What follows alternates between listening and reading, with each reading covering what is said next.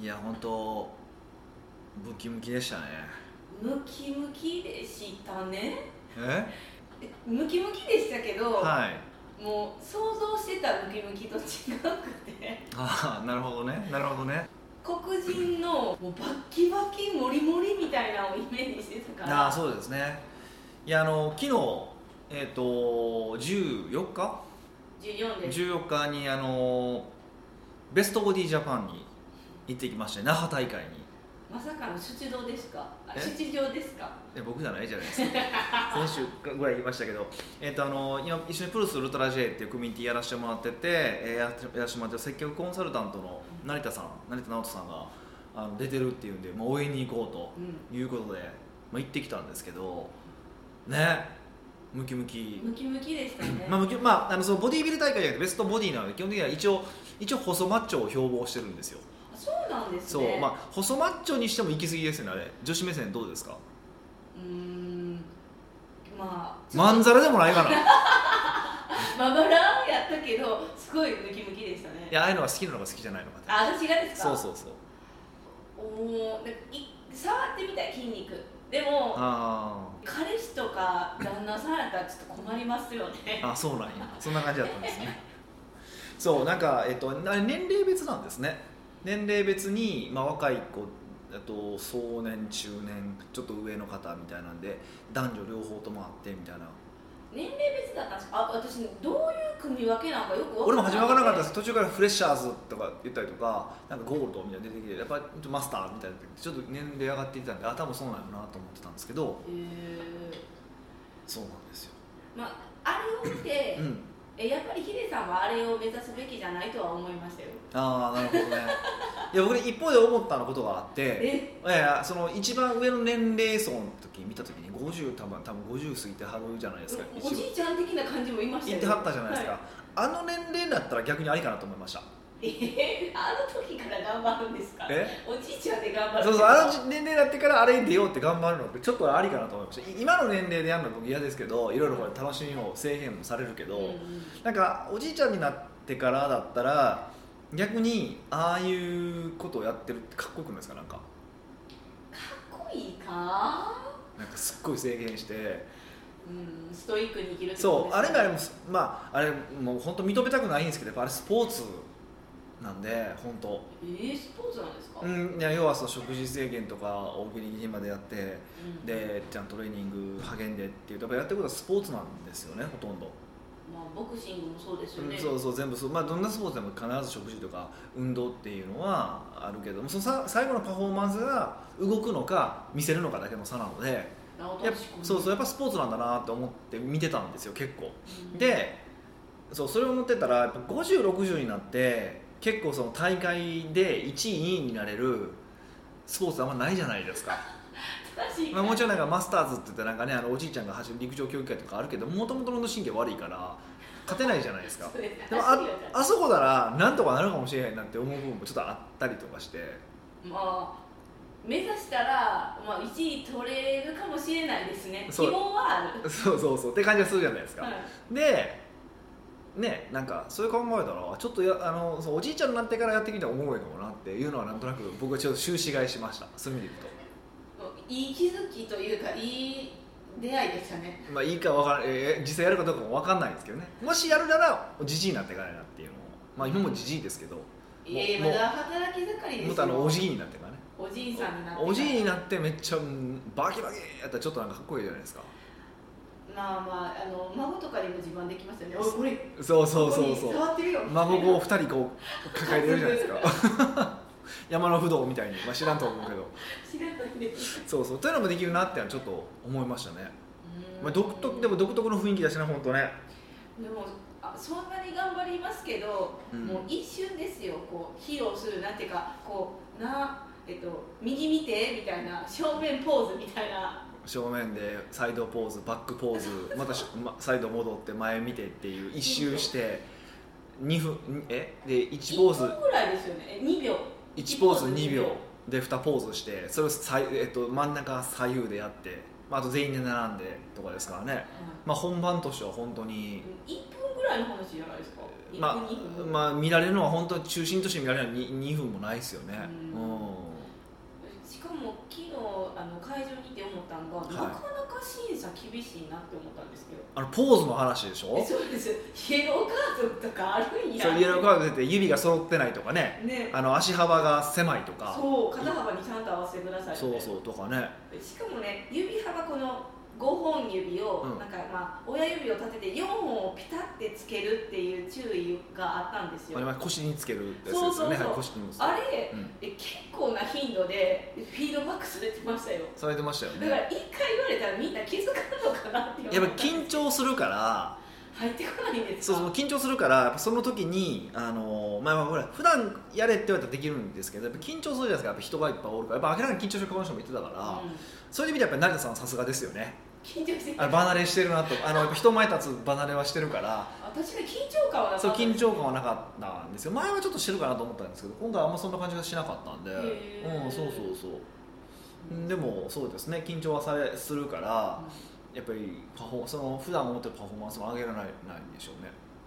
でちょっと調べたんですよねあーそっかあ調べたらあのポーズとかのポージングとかもレッスンがちゃんとあるんですよえどういうポいや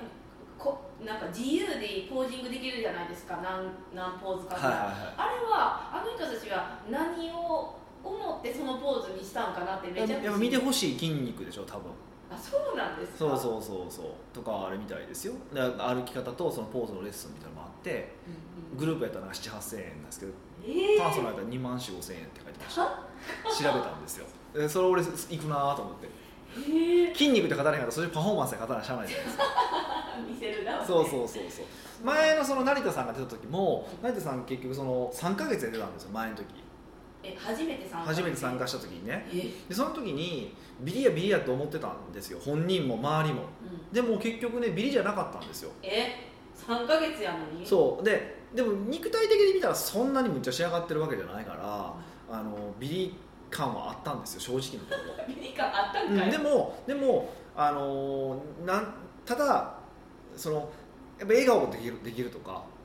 そういううところで審査の得点が上がったみたいでビリじゃなかったんですって笑顔も特典にあるんですってあれ笑顔点あるんですってえ筋肉関係なくないまだ14番は笑顔点が高かったんちゃうかなえじゃあいやそれあの女子の方ねそうそうそうあの子それはあの子可愛かったよねなんか残ってたけど私いやこれ顔で選ばれてるんじゃないかないや僕もそれ思ったんですよしたあの肉体的まあそこそんなん言ったら本人に悪いけ どそうそうそうそういやね、肉体的にはもっとこの人とかあの人じゃないの思った人がおったんやけど、そうまあ、だから笑顔とかそう総合得点で考えればそれはあの子やっぱね顔可愛かったからいやねあれだから結局その男性も女性もどうですけどはどういう筋肉がいいとかやっぱ素人目線やし分からないからなんでこの人が残るんやろうなんでこの人がピックアップされるんやろうもうもう全然分いか分らかんないですよだから大会によって微妙になんかあるみたいで見てる筋肉が違うそうそうあのベストボディとか結構腹筋が結構評価対象になるとかって言ってましたおとまあ男少なくとも男の人はねロッキン割れてるみたいな感じですか、まあ記念言われたのかどどういうことなのかわかんないんですけどということらしいですようんであの予選でも決勝でも何人がこう前にそう例えば10人並んでそのうち3人とか前に出てきてくださいとかやるじゃないですか、はいあれも予選の場合は得点がつけられへんからあの悩むために前出されてるんですよだから前出されるのはあんま良くないんですよえー、そうなんあそうの競われてるってことですかそうそうでも決勝戦の場合っていうのは最後その上だけ上の人だけが前に並ばされるんですよえでー、いやで4人並ぶじゃないですか、はい大体4人でしょいつもピックアップされるので4人のうち、えっと、まず2人落とされるじゃないですか、はいで2人でおた終わり,あ、まあ、終わりじゃないですかで大体その2人がどっちが優勝なんですってえであの14番もだから残ってたんですよー、ちょっと14番押しすぎでしょ14番はね本当ねあの田中あの田中みな実さんと結城まおみさんを足して2で割ったみたいな顔だったじゃないですか、ねだからあの出る大会ちょっと違うって思ったんですけどそうですね、なんでここなんってモデル系じゃないんやって思いましたまあ、ちょっとまあそれでいくとねあの体型モデル体型ではなかったからねおあーーえちょっとたモデルにしたらぽっちゃりしてるって感じですかいやいやそのそのそのスラッとさとかがあるからあー世間には可愛いけど今度そのモデルの世界に行ったとかもあるじゃないですかこれやっぱ難しくて本当えじゃあ逆にめっちゃ上手じゃないですか14番そうそうそうだから自そ分うをそういそうそうそうそううそうそうあの子はすごいなと思いましただから自分が一番輝くとこ理解してるって思ってますよねしてますよねニちょっッとチニッチを狙いマーケティングと同じですよ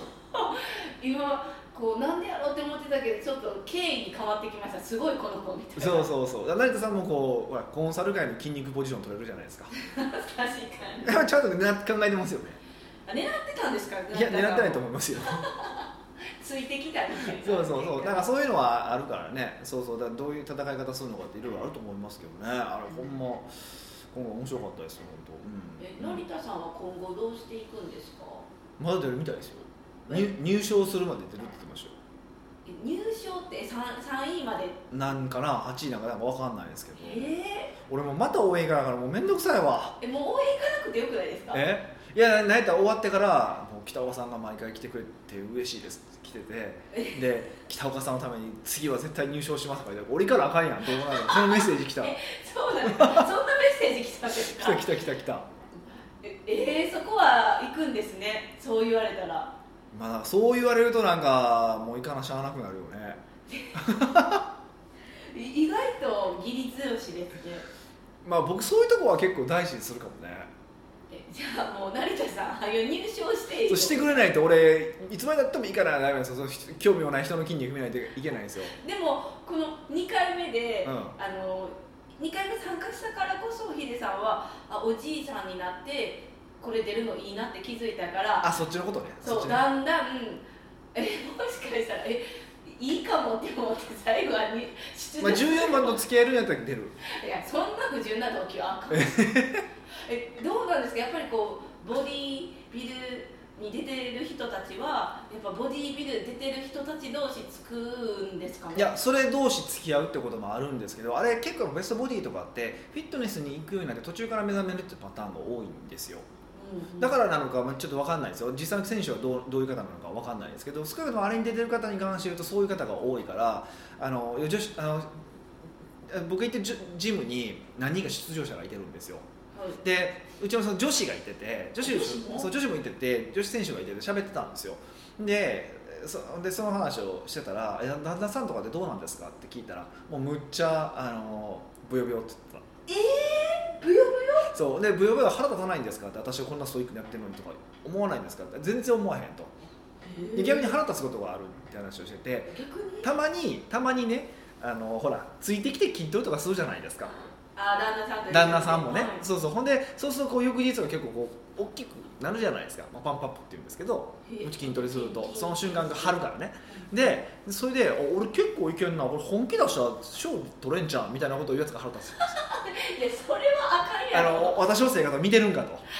「お前お前なお前ななめんなよ」というのは思うって言ってましたけど、へえそうじゃそうじゃない、うん、そそこに関してはあんま何も思わないそうですよ、へえまあ、もちろんそれ人によるんでしょうけどね、うーんうん、ストイック同士付き合うと思ったら意外と違うんですねで僕のトレーナーの奥さんも普通でしたしねうんいや逆にストイック同士やったらやっぱ合わないんですかねこう気になるというかいやそこの筋肉もうちょっとこうした方がいいよいやだからいやある意味幸せですよね共通の会話があるからねあーそのストイック同士付き合ったら、でやっデートしても2人でささみく時はいいわけでしょぱささみないです結局いや人によりますけどねあそうのまあでもささみみな食うかあの糖質を抜くか脂質を抜くかどっちかなんですってへええそれは人によって変わるんですかタイプもあるとか時期とかもあるみたいですけどうあんのなあるみたいでどそのどっちかやるらしいですよへえそうそうそうそういや私はそのあれを見ていやこうベストボディジャパンに出たいともなりたいとも思わんかったけどやっぱり女性がみんな後ろ姿見た時にやっぱお尻がキュッて上がってたからそれはちょっとやっぱ見習いたいと思いますやっぱほんまお尻今あれ僕もあれ見ちゃいますよねあれベストボディの俺僕は女の人はお尻だと思いましたね僕いのやお尻やしでもちょっと目のやりどころに変わらないですかこんなああみたいないやあれもみ合法的に見ていいっていうシステムでしょいや見ていいんですよいいけどちょっとやっぱ恥ずかしいというかあんだけが見しても何も言われないのよあの時だけじゃないですかそうですね。だから動画とかも撮ってたから、そうでしょもう14番しか見てないもんもうそれはちょっと十すぎるわ。十四は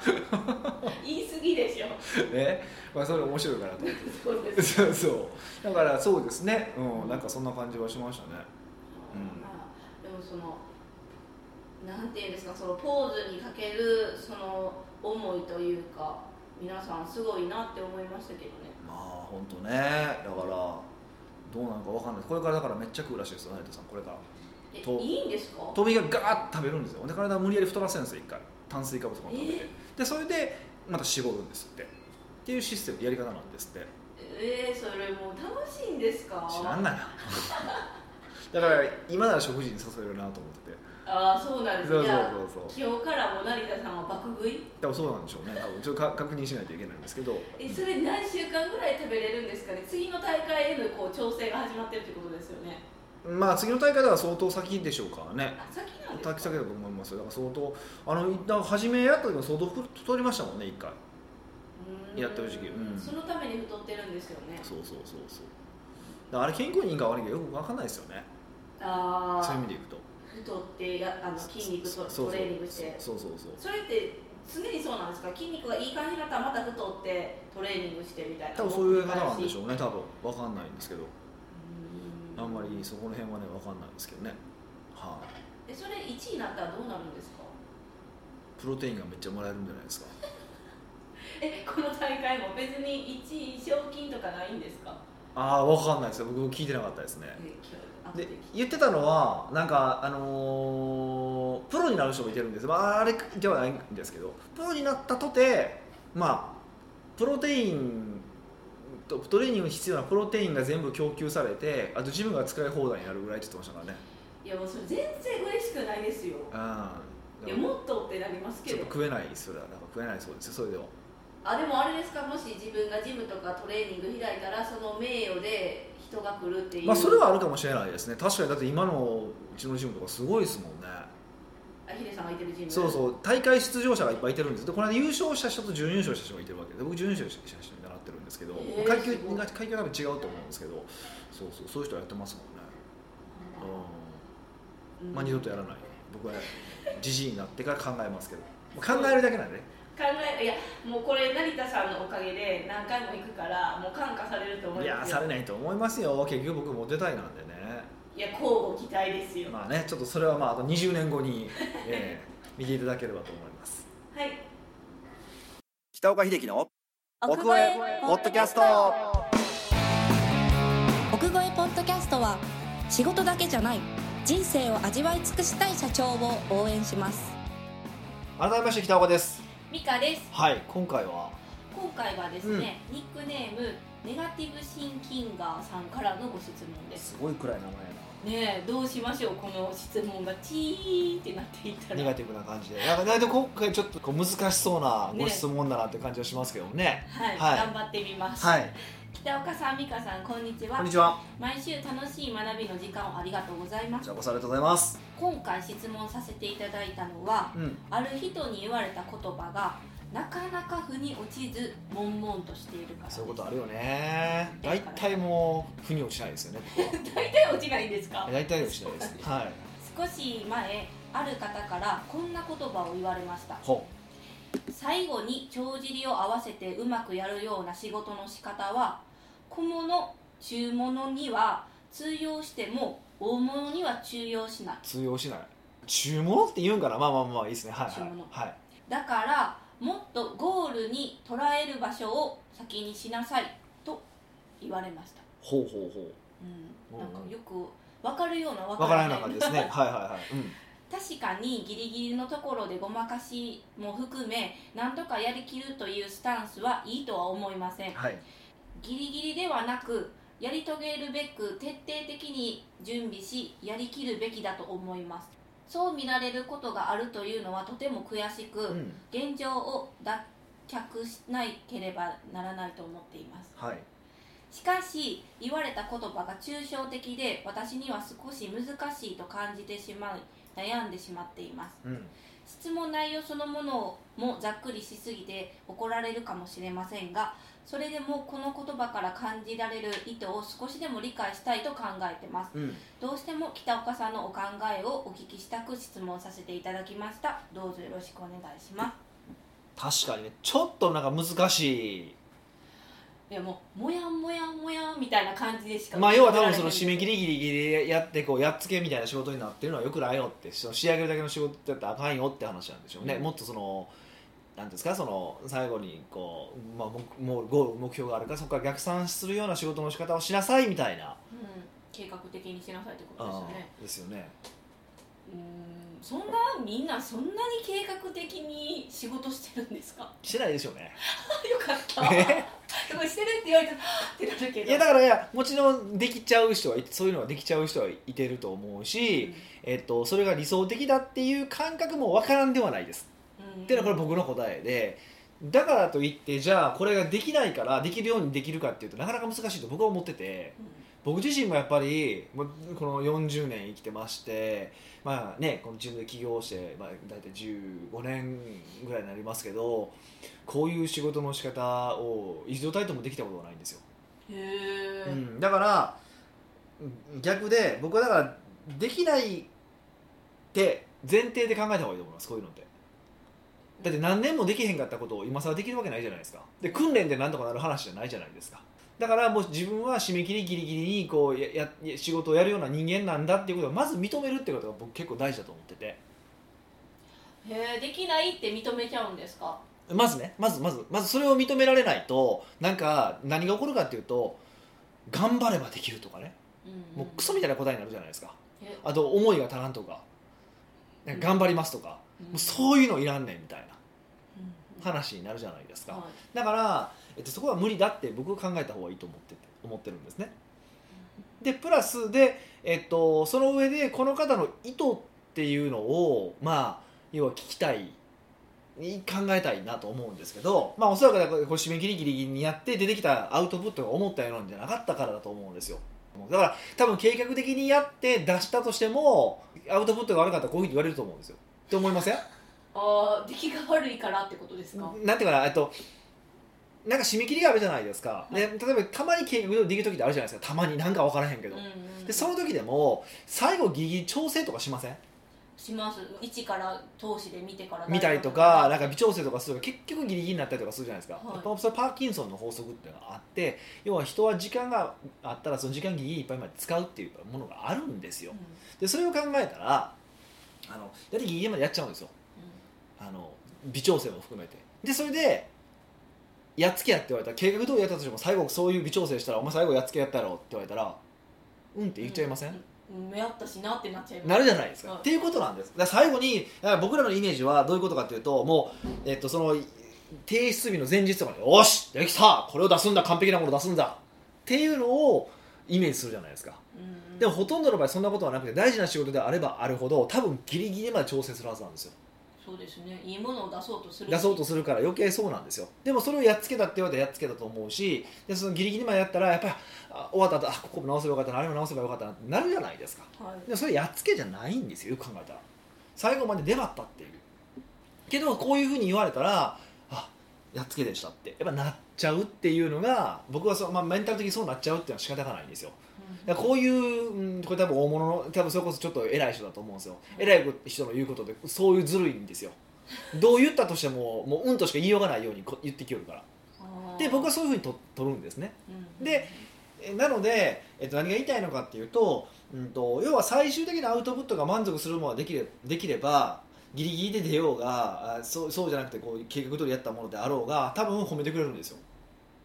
うんここそう思いませんそうですこの人の意図はそこじゃないですか多分最後出てきたアウトプットの問題をしてるははずじゃないですかそこから判断してるわけでしょだってずっと横から見てるわけじゃないじゃないですか計画通りやってるんかなっていうふうに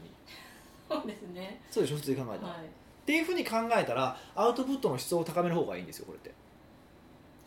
うーんそれも難しいそうでアウあトプットの質をどう高めるのかっていうことなんですけど、えっと、ほとんどの場合みんなやってしまいがちなのが例えばじゃあうんとじゃあ例えば今日10月1日ってことにしましょうか、い計算しやすいように10月1日だとで、えっと、10月18日までに仕上げますって言ったらほとんどの人は10月17日とか18日にできましたって出すんですよでのその人は気に入るか気に入らんかっていう超反爆打をしちゃうんですよ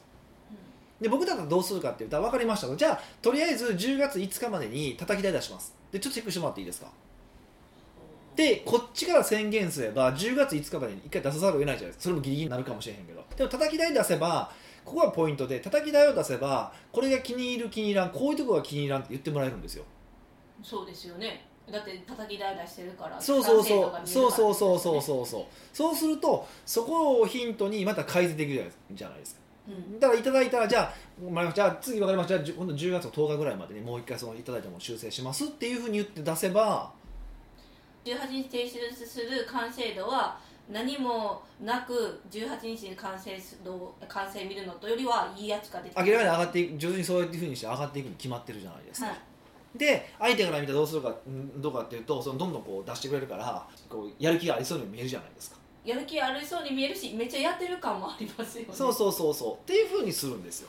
へ結局見えせ方の問題なんですよこれいもうすごいあのいやらしい言い方をするとちょっとテクニックみたいなあテクニックもテクニックもありますでほとんどの場合こういう抽象論を喋る人ってこのあの、まあ、自分の反省も含めてですけど抽象論喋ってる時って大体自分の中に答えないんですよそうですねそうでそれは何かというと手がかりとなるものがないからなんでここういうふうにして手がかりのあるものを作っていってやればいいアウトプットってのはできてくるはずなんですよ、へーうんこうやって18日に完成するのを、うんまあ、5日でちょっと出しますじゃあそれをフィードバックもらってまた出しますっていうやり取りははい、その確認する上の人のは面倒くさくないんですかそうやって来られるのはうんめ全然面倒くさくないあのもしそれを面倒くさいっていう人がおったらもうそんなやつ切った方がいいそんあなーそんなやつ上じゃないなるほどうんうーんだから本当ならですよちゃんとしたマネージメントだったら特に大きい仕事だったらそうやって途中経過を報告させるべきですよねでそれが難しいし難しいほとんどの場合難しいやってくれる上司ってあんまいないからだから、えっと、いついつまで出しますって自分で言うことによってここまでやらないといけないっていうその仕掛けも作りつつ進めていく感じです、へうえ、ん、なんか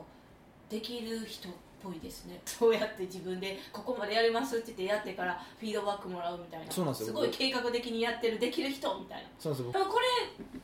こんな感じにすっきりするんじゃないんですかねネガティブシンキングすくさんがそうですね一体こういうこういうふうに考えてもらうとなんか仕事の仕方っていうのは全然ちょっと違ってくると思うんですよだからそうあの、まあ、何が言いたいのかっていうとほとんどの場合その発してる言葉に意図があるはずなんですよ必ずこれよく言うこ言うんですけどでこういう抽象的なことを言う時ってどうしていいか分かんないじゃないですかそういう時とかって、えっと、その人が何のために言っているのかとかなぜ言っているのかっていうふうに考えてもらうといいかなっていうふうに思いますね。ううんん、そうするとなんかちょっと違う突破口いや言葉のまんま捉えると真面目に捉えるとちょっと結構違ってきたりする、あのなかなか答えが出ないことで多いですよ抽象的な話特に。うんだからその意図を測ってもらうと意外とそこで分かってくることって結構あると思うんでこの意図を測るっていうのはまあ普段他の時もねちょっと意識してもらえるといいんじゃないかなと思いますよううんんこういう時って、はいあのまあ上司なんですかねこの言われなたのかまあなんかねなんかお付き合いしてる偉い人かなんかなんでしょうね多分ねうんうんに、えーなんか言ってる意味が分かりませんとか言っちゃっていいんですかねあダメですうーんとねそれタイプによると思いますね僕なんか言われたいです、あ今の意味分からなかったです、うん、でもねその場合でもちゃんと一回考えろと思う時もあるからあー咀嚼はした方がいいと思うんですよもう答えを教えてくれたらいいのにって部部下って言ったらおかしいんですけど思うんですねそんななんかこう抽象的にまとめるんやったらもうはっきり言ってよみたいなまあただ抽象的にしか言えない時もあるからねそこはちょっと社会人だし考えなさいみたいっなていうとこもあるあるしちょっと考えさせる意図がある場合もあるし、まあ、いろんな意図があるからねなかなか難しいとは思うんですけどで、まあ、ほとんどの場合抽象的なことを言ってる時っていうのは大体その人も大して答え持ってないうんしし時間がが経たなきゃ分からないことだってあるってことそうそううそうそうそうそうそういうのはあるんで、ううんんはいそういうふうに考えてもらうといいかなと思いますけどね、はい、うん、なのでネガティブシンキンガーさんはまずその計画的に何事もできる自分っていうのがいないってことを認めるってことですよね、そうですね、まあ、はいその人だけじゃなくてほとんどの人はできてないよってでいきうてのないでをきてないもうできてないんですよなんかそうなんかあの僕らみんなやっぱすごい人を見ちゃうんですよやっぱどうしてもうんですごい人を見てででその人みたいにできへんっていうことをちょっといつもこうなんかへこんじゃうじゃないですか、は大丈夫ほとんどの場合凡人なんでできないです そうですね僕なんか超凡人なんでええヒデはいさんでもそうなんです僕か、は超凡人ですよみんななんかすごい僕はねうんガリガリこうやってる人やと思われますけども超凡人できないわけですよむしろじ頑張ればできるとか思ってる時点でうんみんな天狗すぎ自分の実力買いかぶりすぎいいもっと自分はいかにしょぼい人間かって認めた方が楽です認めてその上から頑張るってことですか頑張るんじゃないうんしょぼいからどうやったらできるんだろうかって考えることですおうんーっていうマインドの切り替え、そういうふうに考えてもらうといいと思い ますだから自分がいかにバカなのかを認められるかどうかって結構ポイントですよね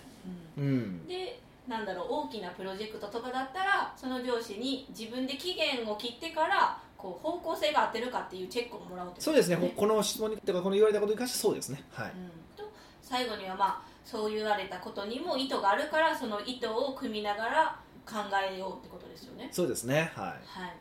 なのでネガティブシンキンガーにならずポジティブシンキンガーになってくださいい金銀河が出ましたけどねそれもいいということではい、というわけでまた来週お会いしましょう